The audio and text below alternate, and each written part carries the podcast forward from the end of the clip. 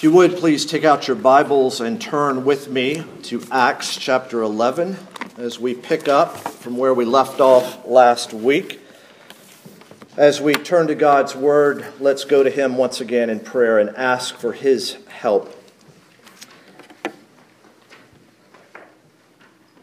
Almighty God, our Heavenly Father, as we just sang, would you be pleased until that day when we see your face? Would you help us to keep believing the gospel of grace.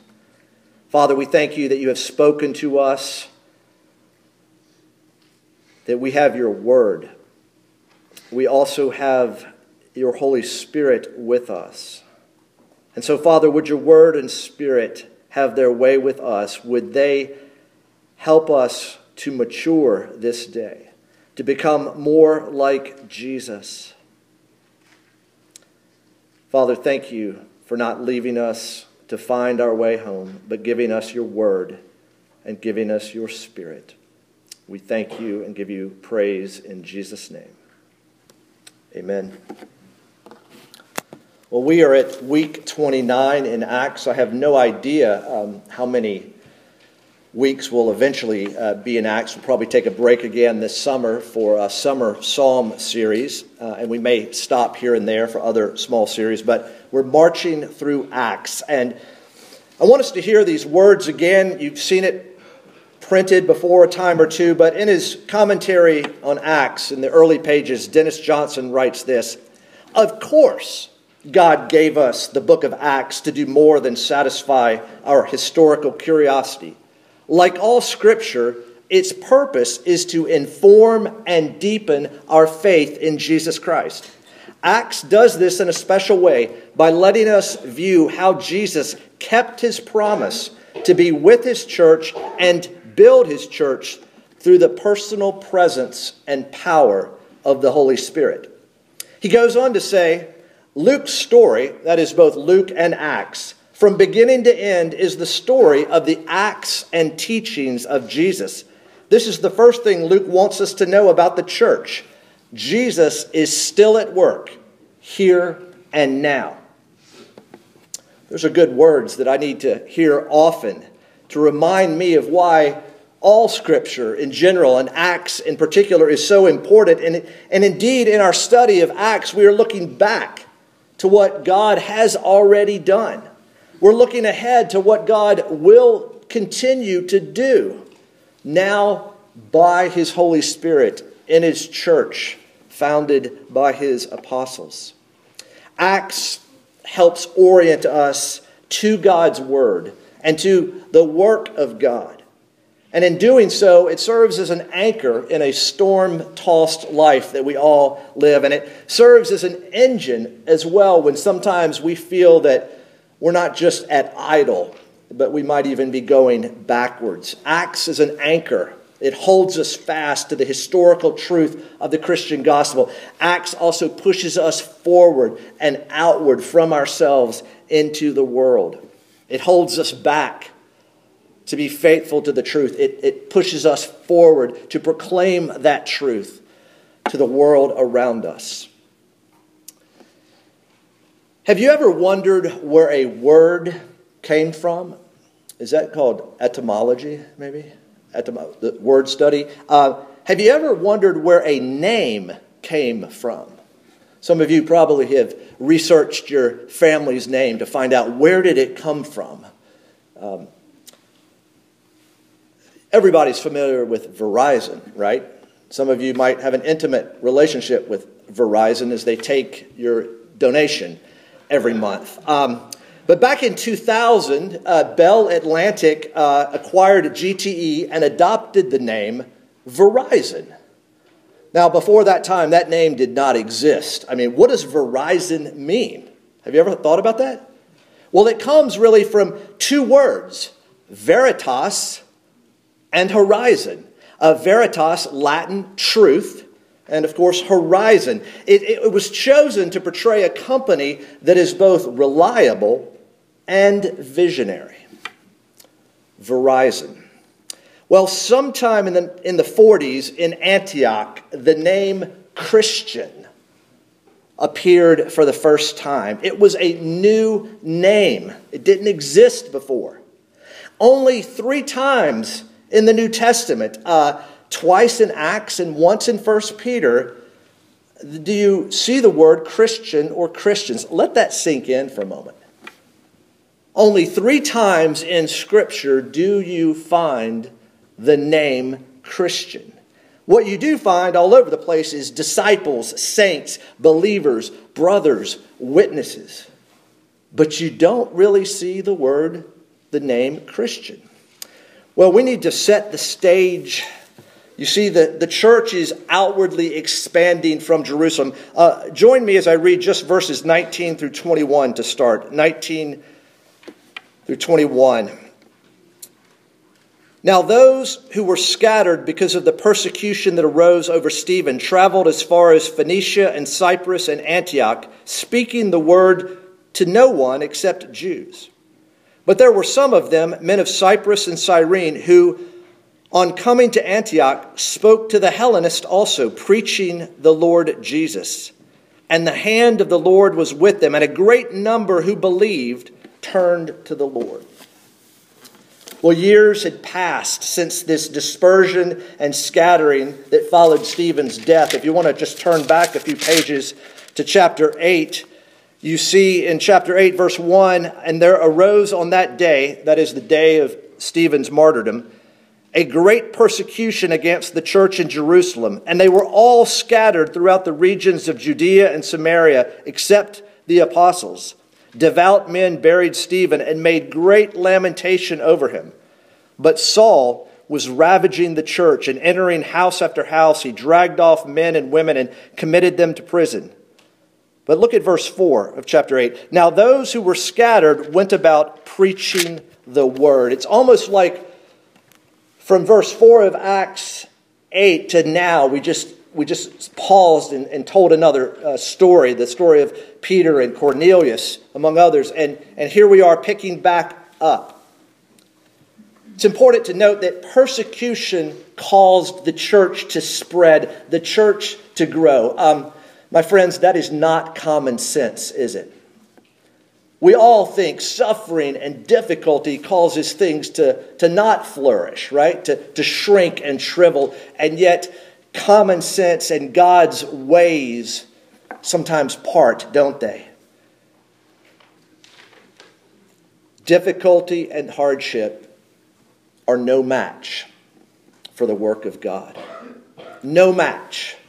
Is it difficult? Is it hard? God says, no problem. Antioch. It's the capital of Roman province of Syria. It's in modern day southeast Turkey, 300 miles north of Jerusalem. It's the third largest city at the time in the Roman Empire. There's Rome, there's Alexandria in Egypt, and there's Antioch.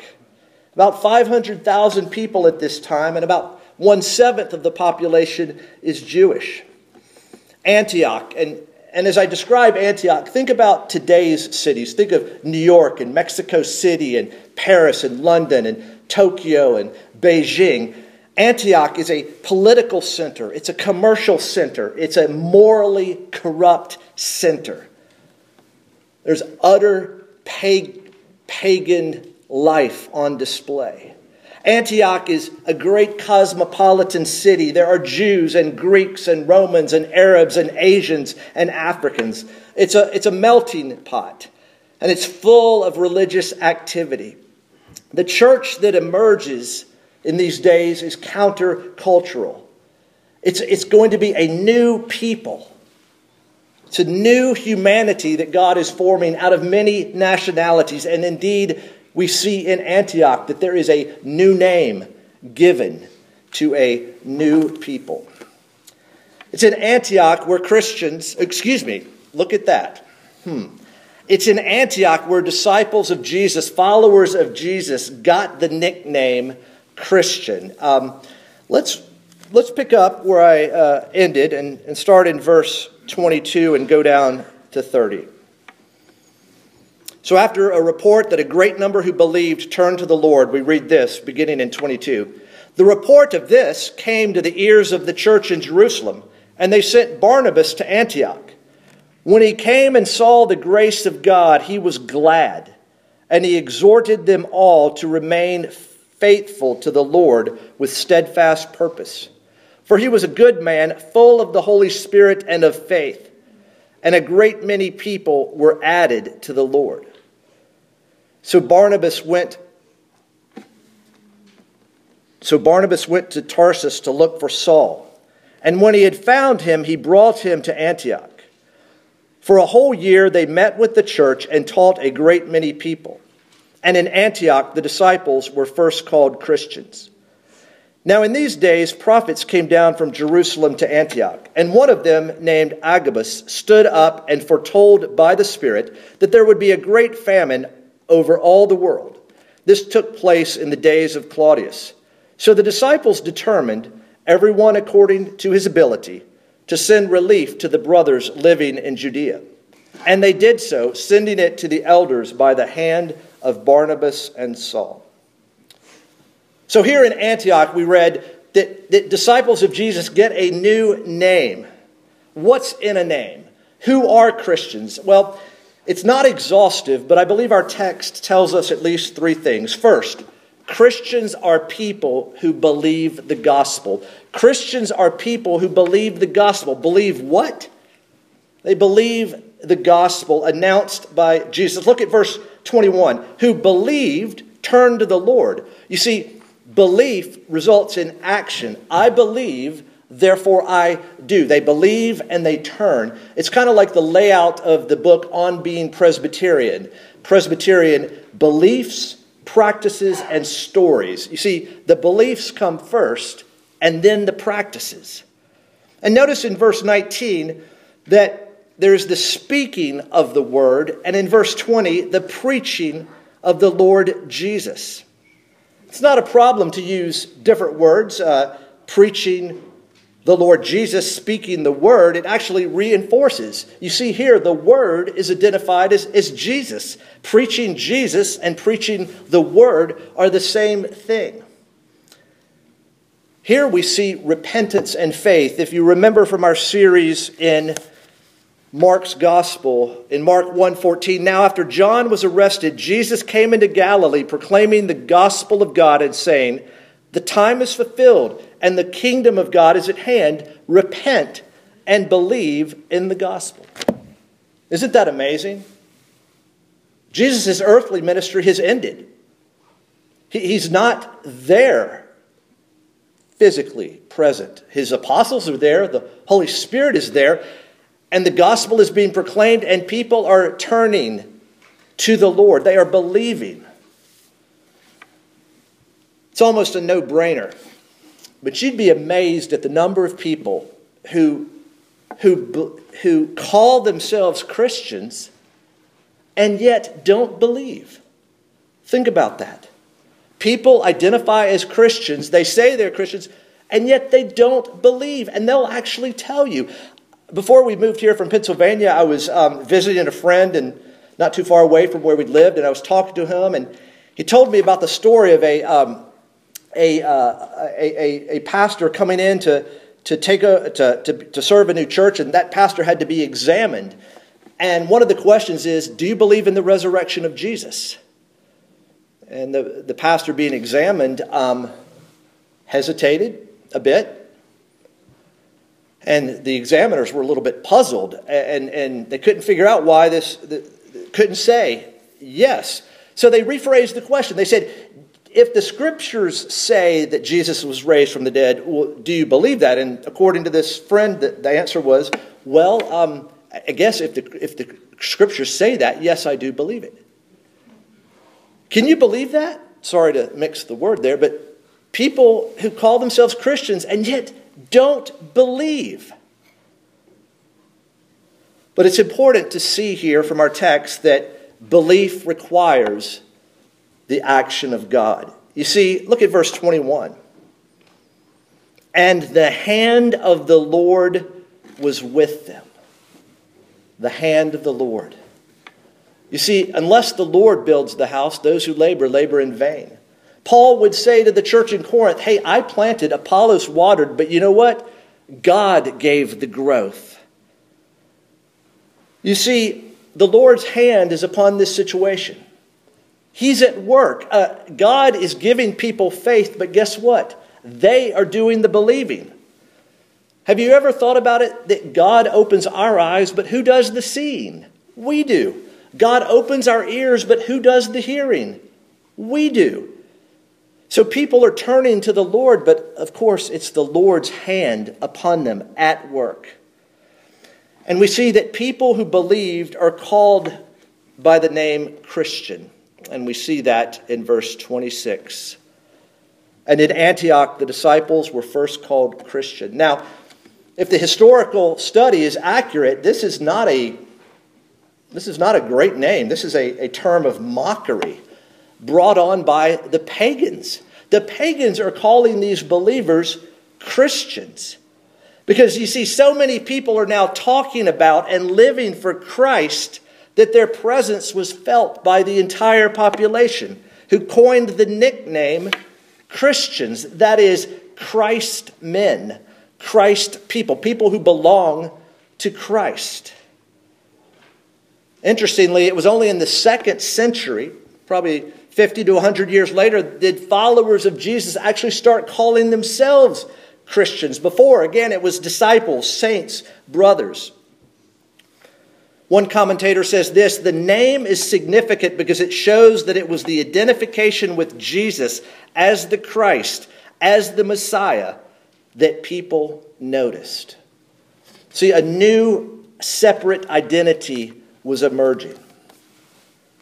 You see, it's one thing to call yourself a Christian, it's another thing to be called a Christian by others. Let that sink in for a moment. It's one thing to call yourself a Christian, it's another thing to be called a Christian by someone else. And in the case of those in Antioch, by unbelievers. You see, Christians are first and foremost people who believe the gospel. A Christian is a person whose belief has changed and is continuing to change them. You see, people go from being self centered and selfish to being God centered and generous. In other words, Christians are people who share people who share what they have been given with others. In other words, people are generous, and I think we'll see at least three things. They, they share, first of all, material possessions. Look down at verse 29. There's famine relief, they're sending relief. And you noticed in, in Acts 4 that Christians shared with one another and they provided for one another. Barnabas shows up there. They, they give and they share material possessions, but they also share, of course, what? Spiritual possessions. Go back to where we began, verse 19 and 20. They are speaking the word, they are preaching the Lord Jesus. Does anybody know the names of these evangelists? Those who were scattered because of the persecution that arose traveled speaking the word. Those went to Cyprus and Cyrene. They came to Antioch. They, they preached to the Greeks, preaching the Lord Jesus. We don't even know their names. And yet we are in their legacy. We're in debt to them.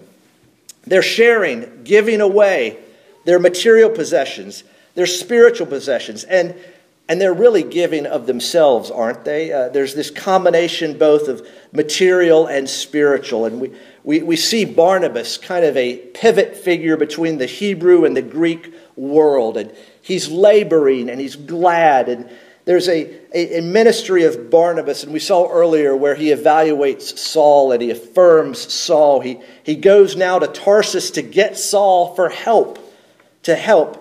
He knew of Saul's call to the Gentiles. He, uh, Barnabas is humble, and there's this wonderful partnership that it's going to be uh, about teaching, and the church is built up. Have you ever thought about this? You share what you have. It's impossible to share what you don't have.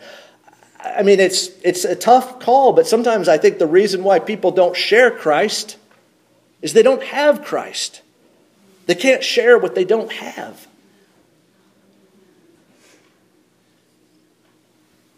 So what are you sharing with others these days? You know, Jesus talks about out of the heart the mouth speaks, and often our, our uh, my mind goes straight to the bad stuff, right? Yep, heart corrupt. Yep, I, yep, I said that. I hurt you, and it's not just a problem with my outward words; it's a problem with my heart. But you know what? There's also good things, right, that come out of the heart. Uh, words that build up and encourage and strengthen and uh, confront and love and, and, and speak the truth. You're, you're sharing with others what you yourself have. So just ask yourself, what are you sharing with others? Christians are people who believe, Christians are people who share, and Christians are people who believe and share for a long, long, long time. Because you see, Christians are people, thirdly, who remain faithful to the Lord. Faithful to the Lord. Uh, first things first, after coming to faith, uh, they were taught. Uh, if you see in um, verse 26, and when he found them, he brought him to Antioch. That's Barnabas found Saul, brought him to Antioch. For a whole year, they met with the church and taught a great many people. And in Antioch, the disciples were first called Christians. And earlier, you see, he was glad and he exhorted them all to remain faithful to the Lord with steadfast purpose. He, he's teaching them it's Acts 2 of, of what do the people do? They devote themselves to the teaching of the Lord.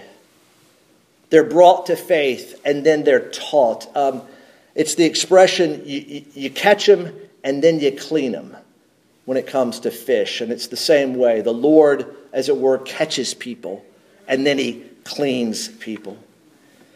And upon arrival, again, the first thing Barnabas did was to exhort, to encourage them to remain faithful. And why would he do that? Why would he teach them to be faithful? Why? Well, of course, it's because the Christian life is not easy, it is hard. There are times when you want to quit.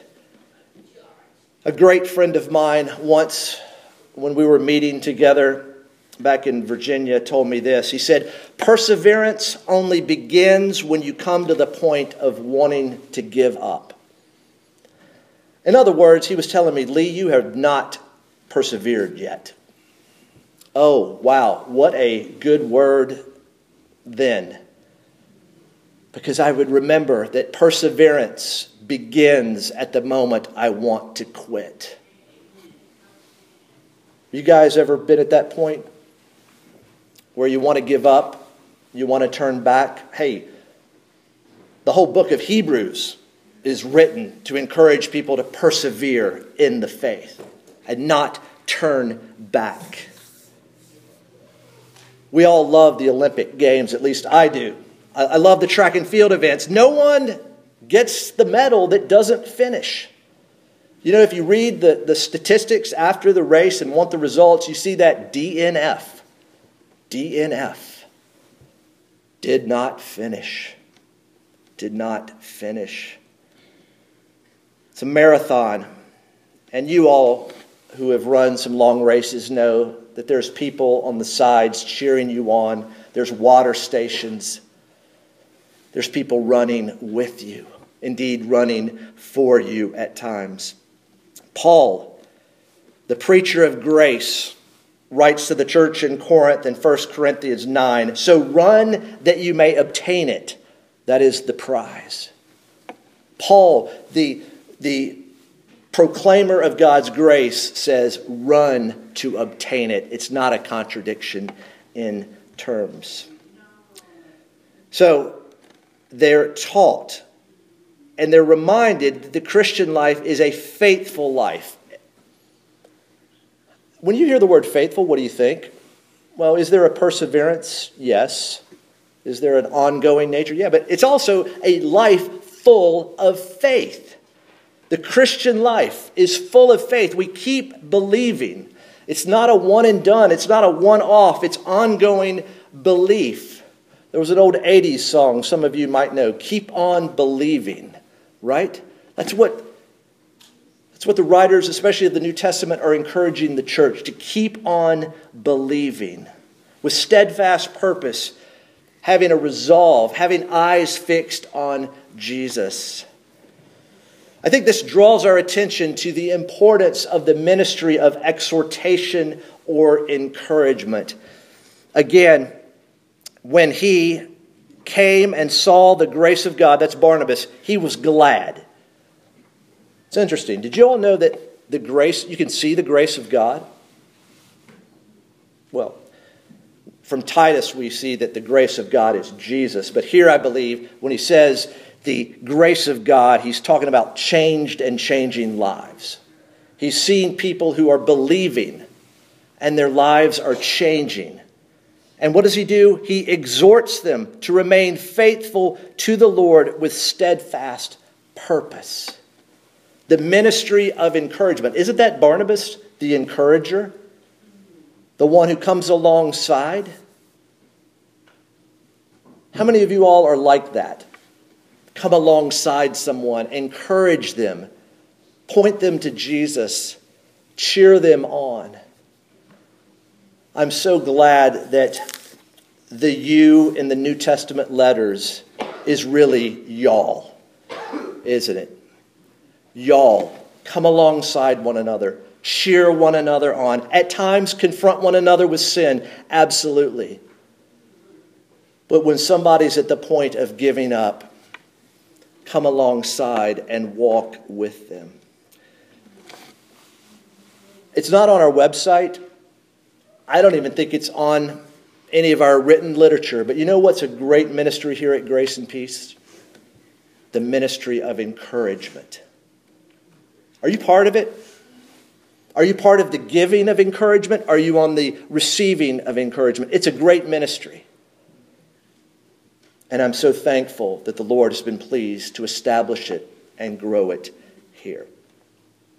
Okay, we see from our text that Christians are people who, among other things, believe the gospel, share what they've been given, um, and they're called to remain faithful. But you know what? That can be quite discouraging, right?